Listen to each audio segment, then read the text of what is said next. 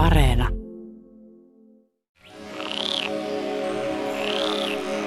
Sienen maasta irrottaminen on jotakin hypnoottista. Tuijota vain sientä. Pyörittelen ja puhdistan sen ennen korin laittamista. Kun kori alkaa täyttyä, tulee jotenkin todella rento ja tyytyväinen olo. Näin kertoo nimimerkki Saija.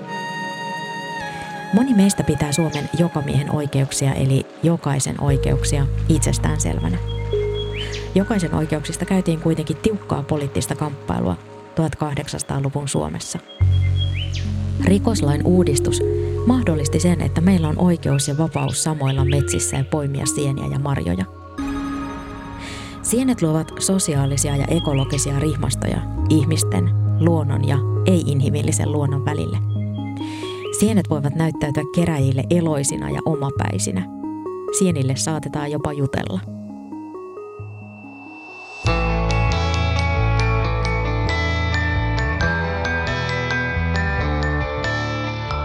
Mä olen Satu Kivelä. Kuuntelet havaintoja ihmisestä ohjelmaa, jossa selvitän ihmisyyden mysteerejä. Siis sitä kaikkea, mikä meidän ihmisten käytökseen vaikuttaa. Kiva, että oot mukana. Keräilyä tutkimalla on mahdollista tarkastella suhteiden rihmastoja, joita muodostuu luonnon, ihmisen, hyönteisten, eläinten ja ei-inhimillisen luonnon välille. Tutkija Pieta Hyvärinen Tampereen yliopistosta on tutkinut keräilyä siinä muodostuvien suhteiden kautta – se on aika kiinnostavaa. Kun on suhteita, on toki myös vuorovaikutusta. Metsässä kulkee viestejä, joista olemme autuaan tietämättömiä. Sienten ja puiden suhteesta on ollut olemassa tutkittua tietoa jo aiemmin, mutta sekin tarkentuu jatkuvasti. Huomasin kirjoituksen Suomen luontolehdestä, että tutkimus on osoittanut puiden ja sienten suhteen entistäkin tiiviimmäksi. Nyt tiedetään, että puut ja sienet viestivät keskenään kemiallisesti yhteisen sienijuuren kautta. Back tosta ja... Mä laitan vielä varmuuden vuoksi tuon mobiilinetin piuhan päähän, ettei Joo, eri, erittäin hyvä. Sano vaan, kun oot valmis, niin voidaan ruveta jutteleen. Mä käyn itse asiassa vielä varmuuden vuoksi vaihtaa tuoli, mulla tässä satulatuoli, jossa mä kyllä yleensä heilun jonkun verran, ettei Joo. Joo, mahtavaa. Ihana, kun huomasit. Tutkija Pieta Hyvärinen Tampereen yliopistosta on tutkinut keräilyä siinä muodostuvien suhteiden kautta. Tutkimusaineisto muodostui yhdeksästä kävelyhaastattelusta, jotka tehtiin eri puolella Suomea vuonna 2018. No kerä, keräilyhän on, se on etsimistä ja löytämistä ja, ja talteen ottamista. Ö, mutta mä itse, itse olen tutkinut siis luonnontuotteiden ja, ja erityisesti sienten keräilyä keräilyä Suomessa osana mun väitöskirjatutkimusta, joka keskittyy omakätiseen ruoantuotantoon. Ja tämä luonnontuotteiden keräily, se voi siis olla tosiaan myös osa ruoantuotantoa, eli sitten se on osa myöskin kotitalouksien toimeentuloa ja, ja myöskin taloutta sitten laajemmassa mielessä. Mutta keräilyllä on tietty paljon, paljon muitakin merkityksiä ja ulottuvuuksia, että mä oon tarkastellut keräilyä paitsi niin kuin tällaisena osittaisena toimeentulon muotona, myöskin tavallaan toimeen tulemisena siinä, siinä mukana olevien kaikkien toimijoiden kanssa. Eli, eli mä oon kiinnostunut niin kuin, niistä suhteista, joita keräilyssä muodostuu sekä ihmisten välille ja sitten ihmisten ja inhimillisen luonnon välille. Pyysin ihmisiä kertomaan tätä jaksoa varten kokemuksia keräilystä. Kysyin, mitä keräily antaa, mitä se merkitsee – ja myytkö kerämiesi marjoja ja sieniä vai käytätkö ne itse tai annatko niitä lahjaksi? Keräilyn ja globaalin talouden rihmastoihin paneudutaan toisessa jaksossa. Kaikkien marja- ja sien ihmisten iloksi luvassa on siis kaksi jaksoa keräilyn teemasta. Kiitos kaikille kokemuksiaan jakaneille. Vastauksia tuli yli 40. Nimimerkki Saija ei mieti metsässä oikeastaan mitään. Kaikki muu jää. Ajatukset pyörivät vain sienten ympärillä – Saija juttelee tateille niitä löytäessään. No hei, kuka se siinä? Minuako olet odottanut? Voi kun olet söpö. Onko sulla täällä kavereita lähellä? Ja niin edelleen. Haastattelussa nämä sienet, sienet öö, näyttäytyi tosi, tosi eloisina tai, tai, tai suorastaan jotenkin omapäisinä, että nämä haastateltavat miettiä, että, että miten ne nyt keksii tonne itioimänsä putkauttaa tai, tai että miten ne nyt tähän nousi, kun ei ole aikaisemmin ollut koskaan tässä. Ja, ja tavallaan puhuttiin sienten ää, sielun elämästä ja, ja tällä tavalla, että ne oli, niiden, ne oli tosi vahvoja toimijoita tässä sienestyksessä, mutta sienten lisäksi siellä on läsnä aivan lukemattomia muita eliöitä ja muita toimijoita. Sienten kanssa symbioosissa kasvavat puut, sitten niitä sekä sieniä että niiden keräilijöitä syö erilaiset hyönteiset siellä metsässä, on muita kasveja, on eläimiä, sitten on aivan loputtomasti elottoman ympäristön osasia kiviä, mineraaleja. Sitten laajassa mielessä voi miettiä vaikka koko ilmastojärjestelmää tai, tai vedenkiertoa. Ja tämä, ja tämä suhde tähän ympäristöön ja inimiseen luontoon, niin se on, se on merkityksellinen tietty siinä mielessä, että se koetaan merkitykselliseksi, että puhuttiin siitä metsän merkityksestä. Mutta, mutta jos sitä katsoo vähän tarkemmin, niin se on totta kai myös merkityksellinen sen takia, että se oikeastaan mahdollistaa tämän inhimillisen olemisen että ihmisethän on, on riippuvaisia paitsi tietenkin toisistaan, niin myöskin tästä ei-inhimillisestä maailmasta, maailmasta aivan kaikessa monenaisuudessa ihan niin kuin materiaalisesti, että ihmisten kehot rakentuu sulautumalla yhteen toisten kanssa, vaikka sienien kanssa. Ja tietty myös tiedetään nykyään, että, että ihmisten kehoissaan elää aivan valtavasti muita eliöitä, Eli tämä riippuvuus toisista eliöistä ja olioista on siis luonteeltaan niin kuin ontologista Puhutaan siis eli olemiseen, olemisen tapoihin liittyvää. Nimimerkki Maisa kertoo näin. Syksyllä on pakko päästä metsään. Olen kerännyt sieniä lapsesta saakka. Isä opetti alkuun ja sen jälkeen olen aikuisena yrittänyt opetella uusia lajeja. Lapsena nuorena en edes pitänyt sienien mausta, mutta metsissä hortoilusta, etsimisestä ja löytämisestä olen pitänyt aina. Nykyisin toki laitan sienistä ruokaa ja säilöän keräämiäni sieniä. Keräily on luonteeltaan sosiaalista. Sieniä ja marjoja kerätään yhdessä ystävien kanssa ja niitä annetaan myös lahjaksi ystäville ja tuttaville. Suomessa luonnontuotteiden keräily on yleistä. Suomalaisista aikuisista 46 prosenttia poimii marjoja ja 33 prosenttia sieniä. Nimimerkki Hillasta ja on 26-vuotias. Hän kokee keräilyn palkitsevana. Marjastan paljon. Osittain se on jo lapsuudesta opittu tapa. Vanhemmat ja isovanhemmat marjastavat. Mutta nyt vanhemmiten olen huomannut, että marjastus on rentouttavaa ja että siihen jää koukkuun. On hyvin palkitsevaa kerätä marjoja, riippumatta siitä, onko kyseessä mustikat, puolukat vai hillat. Etenkin hyvänä hillavuonna – hillojen poimimiseen tulee palo, että pakko saada lisää. Sienestän myös, mutta en niin paljoa, sillä puolisoni ei ole sienien ystävä. Pari vuotta sitten olin sienestämässä ystäväni kanssa Varsinais-Suomessa. Tuolla sienireissulla tutustuin ensimmäistä kertaa lampaankääpään. Se on valkoinen, herkullinen ja helposti paistettava sieni. Hullaannuin täysin lampaankääpään, niitä upeaa poimia ja niistä saa tosiaan valmistettua herkullisia pihvejä leivittämällä ja paistamalla. Pihvin kaveriksi voin salattia tai voin niistä tehdä myös hampurilaisen. Olen kerran löytänyt lampaankääpiä ihan vahingossa ollessani metsässä kävelyllä. Huomasin, miten vehreän samaleen seasta pilkotti jotain valkeaa. Sattumalta puhuin juuri samaan aikaan puhelimessa ystäväni kanssa, joka tutustutti minut lampaankääpiin. Mulla ei ollut mukana pussia eikä edes lakkia, joten täytyy kerätä lampaankäävät syliin – Kotimatkalla poikkasin naapurin pyytämään bussia, että sain sienet ehjänä kotiin. Olin monta päivää iloinen sattumalta tapahtuneesta löydöstä. Osan sienistä paistoin pihveksi ja loput säilöin pakkaseen. Kyllä muistan myös itse kerälleeni lampaan kääpää aivan kilokaupalle joskus, joskus ö, mutta ihan viime vuosilta voi ehkä sanoa, että on tutustunut koivunkantosieneen, joka, joka on erittäin hyvä ruokasieni, se on vähän se haastavampi tunnistaa kuin, kuin moni ihan perussieni, mutta kyllä sitten kun oppii, niin oppii. Niin oppii. Ää, mutta sitä, sitä on löytynyt täältä, täältä meidän nykyiseltä asuinpaikan lähe, lähe, lähettyviltä aika reippaastikin ja se on, sen poimiminen on myös tosi hauskaa, koska sitä löytyy semmoisena isoina ryppäinä tyypillisesti laho, lahoavilta kannoilta.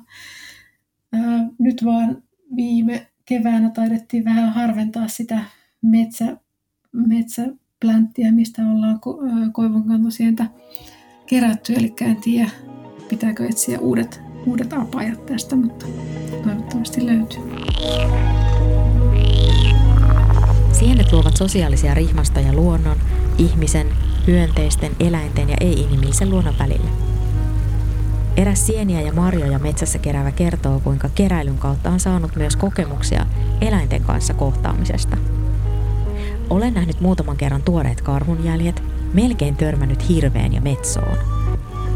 Lukuisia teeriä on lähtenyt vierestä lentoon. Olen nähnyt kerran myös ruskosuohaukan, kun olin karpaloita keräämässä suolla – Yhden kerran jouduin vaihtamaan maisemaa, kun kanahaukka huuteli varoituksiaan ja lensi läheltä kohti. Poikaset olivat ilmeisesti lähellä. Näin kertoo eräs keräilijä kokemuksistaan. Nimimerkki Hillasta ja marjastaa paljon. Se on hänellä osittain lapsuudesta opittu tapa. Olen saanut keräilystä enimmäkseen rentouttavia ja palkitsevia kokemuksia – Marjastus on useimmiten seesteistä touhua, jossa ajantaju hämärtyy ja ajatukset saavat vaeltaa rauhassa. Kaverin kanssa marjastus on sosiaalista rupattelua. Marjat pakastan ja sitten niitä syödään sellaisenaan talven mittaan esim. jukurtin kanssa. Onnea on hyvät ja napakat pakastusrasiat, joita onneksi on kotona paljon – Tämä oli myös kiinnostavaa, että poimitut marjamäärät on suurimpia Pohjois- ja Itä-Suomessa, just maaseudulla. Mutta sitten eteläsuomalaisetkin kuitenkin aika innokkaasti eh, poimii sieniä. Niin tota, mistä johtuu tämä tämmöinen, että et etelässä sitten enemmän, että okei, lähdetään sienimetsään, mutta ei välttämättä niin hanakasti sitten marjametsään, mutta sitten Pohjois- ja Itä-Suomessa ehkä sitten molempia. Tästä mä en osaa sanoa tarkemmin, että mistä se johtuu. Siihen on varmasti jotkut historialliset kulttuuriset syyt, että minkä takia, minkä takia nämä, on, nämä on erilaisia nämä poimintamäärät ja, ja myöskin, että mitä poimitaan. Mutta tosiaan siis tilastoissa erityisesti Kaino ja Lappi erottuu marjan poiminnassa. Siellä marjoja poimitaan ö, keskimäärin 40 litraa kotitaloutta kohti vuodessa. Eteläis- eteläisemmässä Suomessa ne on sitten jotain 10 litraa molemmin puolin keskimäärin. Sitten tietenkin eroja on myöskin siinä, että maaseudullahan marjoja poimitaan, mutta myöskin kulutetaan enemmän kuin kaupungeissa. Mutta sienestyksessä taas Pohjois-Suomen asukkaat on itse asiassa vähiten innokkaita, kun taas sitten itäsuomalaisista muistaakseni 40 prosenttia sienestää ja eteläsuomalaisestakin taas sitten kolmas osa ja sitten tietty tässä on eroja myöskin siinä, että, että sekä sienestys ja marjastus on suositumpaa vanhemmissa ikäluokissa, mutta kyllä nuor, nuoremmistakin yllättävän monet ää, harjoittaa marjastusta tai, tai sienestystä, eli kolmasosa, kolmasosa opiskelijoista ja koululaisista myös, myös tota, marjastaa tai sienestää. Nimimerkki Liisa kerää sekä sieniä että marjoja – hän pitää luonnossa liikkumisesta ja oleilusta niin yksin kuin yhdessä perheenjäsenten kanssa. Kerään sieneä useammin sienestämisestä innostuneen teini-ikäisen poikani kanssa, mutta myös muiden perheenjäsenten kanssa. Lapsena ja nuorena sienestin vanhempieni kanssa ja aika nuorena jo yksinkin. Liisa pitää myös perinteistä sekä ekologisesta ja terveellisestä lähiruuasta. Marjat ja sienet maistuvat hyviltä ja tuottaa tyydytystä syödä itse kerättyä ja säilyttyä ruokaa pitkin vuotta. Keräily tuntuu palkitsevalta, voi liikkua luonnossa, saada perheaikaa, elämyksiä uuden oppimista. Tutkimme uusia sienilajeja ja kokeilemme kokata niitä. Tämä kulttuurinen asema niin, niin marjoilla ja sienillä niiden keräilyllähän on Suomessa tosi aika vakiintunut tämmöinen kulttuurinen merkitys, että sen näkee vaikka siitä, että, että joka vuotiset marjasatoennusteet, niin nehän on aina valtakunnan uutisia. Ja toiseksi tässä kertoo se, että, että näitä jokaisen oikeuksia, jotka oikeastaan mahdollistaa tällaisen keräilyn, niin niitä arvostetaan ja ne halutaan, halutaan säilyttää. Eli jokaisen oikeuksien nojallahan kuka vaan voi, voi keräillä marjoja ja sieniä ja, ja monia muita luonnontuotteita ja retkeillä ja oleskella luonnossa vapaasti, mikä, mikä ei ole kovin yleistä no niin kuin, ää, ainakaan Euroopassa. Maisan on pakko päästä syksyisin metsään keräilemään. Maisalle marjastus on mukavampaa toisen seurassa, mutta sienestämiseen hän ei välttämättä kaipaa seuraa. Luonnossa liikkuminen on aina elämys. Syksyinen metsä on todella kaunis. Ja tietenkin se löytämisen riemu, kun löytää omia suosikkisieniä. Syömme marjoja useimmiten sellaisenaan aamupuuron tai jukurtin kanssa. Sienistä valmistan esimerkiksi keittoa, pastaa, risottoa tai piirakkaa. Lisäilen kuivattuja sieniä myös esimerkiksi kastikkeisiin. Kolmekymppinen kanttareilitar kertoo kerävänsä marjoja ja sieniä satunnaisesti. Hän poimii marjoja yksin ja sieniä yhdessä muiden kanssa. Keräily tuntuu luonnolliselta ja hyvältä. Se myös rauhoittaa. Keräily on mukavaa puuhaa ja metsän antimien hyödyntäminen ruoanlaitossa on terveellistä. Kantareellitar syö marjat sellaisenaan kuten puurossa tai smoothiessa. Sienet paistetaan. Moni tähän jaksoon kokemuksiaan kertonut sanoi, että keräämisestä saa onnistumisen kokemuksia. Ja muutama mainitsi, kuinka kanttareille jahtiin lähdetään joko yksin tai yhdessä – sehän on sellaista aarteen etsintää tavallaan, että se on, sikäli se on aika erityyppistä kuin marjastus. Marjoja nyt yleensä aina, aina löytyy sitten ainakin jonkun verran poimittavaksi, vaikka voidaan totta kai löytää myös erityisen hyvä marjapaikka ja olla siitä innoissaan, mutta ehkä sienestys on niin kuin tämän etsimisen ja löytämisen kannalta ehkä lähempänä no, dyykkaamista esimerkiksi mutta myöskin sit jotkut vertaa sitä metsästämiseen, että, että tämähän on venäläinen sienestämisen tav- tavallaan niin tämmöinen kaunokirjallinen klassikko on nimeltään kolmas metsästys, tämmöisen kuin Vladimir Solouhinin kuvaus sienestämisestä. Eli ensimmäinen metsästys on, on ihan metsästys, toinen metsästys on kalastus ja sitten sienestys on tämä kolmas metsästys se oli myös niinku hauska, että, että, että osa oli niinku käynyt jotain sienikursseja, mutta, mutta monella sitten tämmöinen sienten tuntemus ja näiden tämmöisten parhaiten sienipaikkojen tietäminen, niin oli sitten karttunut nimenomaan tämmöisen aktiivisen sienestämisen kautta. Eli tähän liittyy myös tämmöinen, myös, että kuka tietää, mitä tietää ja mistä tiedetään ja miten ylipäänsä joku tieto rakentuu. Niin, niin tavallaan, että siinäkin sitten ollaan niinku vuorovaikutuksessa sen, sen niiden sienten ja paikkojen ja ihmisten ja sekin on yksi rihmasto. Joo, se on aivan totta, että sienestys on, on tällaista – tällaista jatkuvaa opettelua ja oppimista ja sikäli aika samantyyppistä kuin mitä mä oon aikaisemmin tutkinut vihannesviljelyä ja erityisesti mehiläishoitoa, että sielläkin tämä tietäminen tavallaan niin kuin on aina muodostuu suhteessa. Ja, ja siinä, että mehiläiset on ehkä sikälikin ää, jotenkin vähän samantyyppisiä, että myöskin sienet, ää, tietty kaikki ne ympäristöineen on, on vähän arvaamattomia, eli niin kuin haastateltavat sanoen, niin ei voi koskaan tietää oikein varmaksi, että, että mihin, mihin sieniä putkahtaa tai tuleeko niitä ollenkaan ja miten paljon niitä tulee.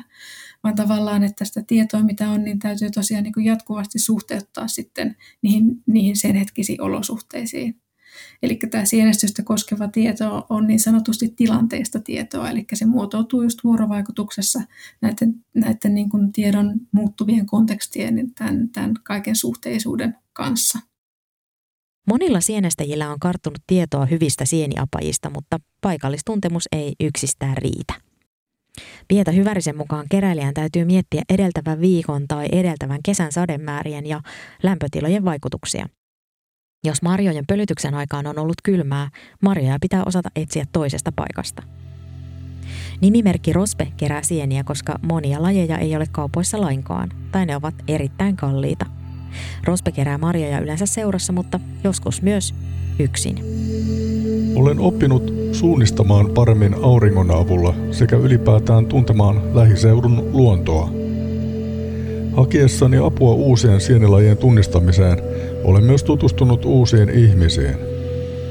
Marjojen ja sienien kerääminen on vähän kuin meditaatiota. Keskittymistä vaativaa, mutta myös hyvin rauhallista. Tietyt lajit sopivat kuivattuina ja jauhettuina melkein jokaiseen kastikkeeseen, tai vaikka ihan arkiseen makaronilaatikkoon antamaan umamimaista lisämakua – Esimerkiksi huhtasienet taas toimivat mielestäni parhaiten tuoreina ja täytettyinä. Yleensä sienet tulee kuivattua, jotta niitä riittää seuraavaan sienestyskauteen asti. Kiinteämaltoisia sieniä tulee myös pakastettua paistettuina. Se, että sinä ja minä voimme poimia sieniä ja kerätä marjoja metsissä on jokaisen oikeuksien ansiota. Aika harvoin tulee pysähdyttyä pohtimaan sitä, kuinka merkityksellisestä ja tärkeästä oikeudesta onkaan kyse. Tiesitkö, että sienet ja rikoslain uudistus liittyvät toisiinsa? Tällainen historioitsija kuin Matti Lamela, niin se on tutkinut tutkinut jokaisen oikeuksia ja, ja kertoo, että ne oikeastaan syntyi vasta 1800-luvun lopussa. Ja se oli nimenomaan tämmöinen poliittinen debatti, joka liittyi rikoslain uudistukseen, missä sitten luotiin tavallaan pohja, pohja jokaisen oikeuksille. Ja siinä debatissa siis yhdellä puolella oli, oli talonpojat ja pappissääty, jotka puolusti siis maanomistajan oikeutta näihin maillaan kasvaviin marjoihin, eli tavallaan vastusti tällaista niin jokaisen oikeutta ja sitten toisella puolella taas oli aatelisto ja porvaristo, jotka näki tärkeänä ää, näiden, näiden rahanarvoisten kauppatuotteiden vapaan poimimisen ja sitten ja niiden hyvän saatavuuden sitten, sitten ää, kaupallisiin tarkoituksiin. Eli marjathan oli tuossa 1900-luvun taitteessa aivan käypää kauppatavaraa ihan ulkomaille asti, eli ne toi, toi sitten suuruhtinaskunnalle vientituloja. Eli tämä on kiinnostavaa sikäli, että kun nykypäivänä tietyt yritykset hyödyntää tätä jokaisen oikeutta tällaiseen yksityiseen voiton tavoitteluun, eli ne, jotka tuo näitä marjanpoimijoita joukottain ulkomailta, niin nehän oikeastaan käyttää että jokaisen oikeutta tavallaan sen alkuperäisen logiikan mukaisesti. Ja, ja tämän tyyppisessä kaupallisessa marjanpoiminnossa siis tavallaan niin kuin lyö kättä tämmöinen 1800-luvun klassinen liberalismi, joka vapautti nämä marjat jokaisen hyödynnettäväksi resurssiksi ja toisaalta tämmöinen niin kuin 2000-luvun globaali eriarvoisuuden varaan rakentuva riisto, jossa marjan poiminnasta ei tarvitse maksaa kunnon palkkaa, kun nämä poimijat tulee alemman tulotason maista, eikä, eikä heillä ole tosiaan edes työsuhteen tuomaa turvaa. Mutta mut toki siis jokaisen oikeuksia hyödynnetään paljon tai ehkä pääasiallisestikin aivan muuhun kuin tällaiseen yksityisten voittojen kasaamiseen, mikä, mikä taas tavallaan ehkä osoittaa vähän niin kuin historian arvaamattomuuttakin, että, että nyt niitä käytetään näin. Osa keräilijöistä myy marjoja ja sieniä suoraan heille, jotka eivät voi tai ehdi mennä keräämään. Vuosittain Suomeen saapuu myös ulkomailta keräjiä hankkimaan elantoa, eikä heillä ole työsuhteen tuomaa turvaa. Tutkija Pietä Hyvärisen mukaan ulkomaalaistaustaisia keräilijöitä ei pidä kuitenkaan nähdä vain sorron linssin kautta. Kun nappaamme kaupan pakastealtaasta ostoskoriin marjoja, ne kytkevät meidät osaksi globaalia taloutta, halusimme tai emme. Tästä teemasta lisää seuraavassa jaksossa. Ilmastokriisi lisää säiden ääriilmiötä entisestään. Muusikko Jepuahin perhosefekti-albumin Kuuma kappaleessaan hän pohtii ilmastokriisiä. Jepuah kysyy, mitä on jäljellä tulevaisuudesta? Kauanko äiti maa jaksaa? Kuka saa päättää, kuka täällä saa elää? Jepoe laulaa, että vielä ei ole liian myöhäistä vaihtaa suuntaa, mutta kello tikittää. Kyllä ilmaston lämpenemisen on nyt jo todettu vaikuttaneen esimerkiksi kevätsienten esiintymiseen, esiintymisaikoihin. Mutta tosiaan sienissä vielä erityisen paljon epävarmuuksia liittyy siihen, että niiden nykyistäkin elämää tunnetaan melkoisen vajovaisesti että saati sitten, että ne voitaisiin voitaisi niin tarkastella niitä muutoksia, mitä siinä tapahtuu. Mutta tosiaan, koska nyt ympäristössä tapahtuvat muutokset on, on tosi rajuja ja nopeita, niin on aika turvallista olettaa, että myöskin, myöskin sienten elämässä ja sienten esiintyvyydessä ja sikäli sienestyksessä tulee tapahtua muutoksia. Ja tosiaan sellaisia muutoksia, mitä on tosi hankala ennakoida, koska näitä muuttujia on vaan niin paljon – mutta jos sienestystä miettii, niin sienestäjillä tavallaan on se etu, että, että sienestäjät on nyt jo tottuneet siihen, että sadot muuttuu ja sienten esiintymisalueetkin voi vaihtua, kun metsä, metsä kasvaa ja sitten tietenkin myös, myöskin, kun sitä hakataan. Eli tavallaan tätä sopeutuvuutta on jo ja nyt vaan täytyy toivoa, että, että se riittää ja, ja, ja pysyy tavallaan tulevienkin muutosten tahdissa, niin kuin sienestäjien kannalta, jos miettii. Mimmo Metsänpeikko kertoo, että kerätessä täytyy olla tarkka ja täytyy opiskella uusia sienilajeja. Hän poimii marjoja ja sieniä lasten, siskon ja kavereiden kanssa. Mukana on yleensä koira tai joskus jopa neljäkin.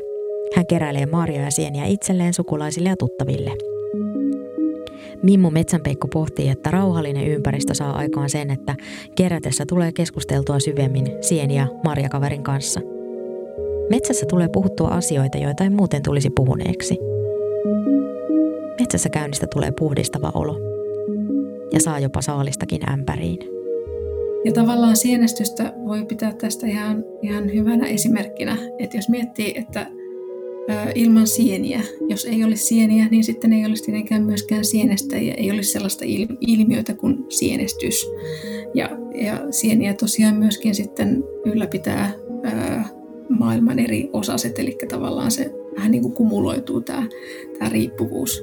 Mutta samalla tavalla voi sitten miettiä kaikesta muusta ihmisten toiminnasta ihmisen olemisen eri puolista.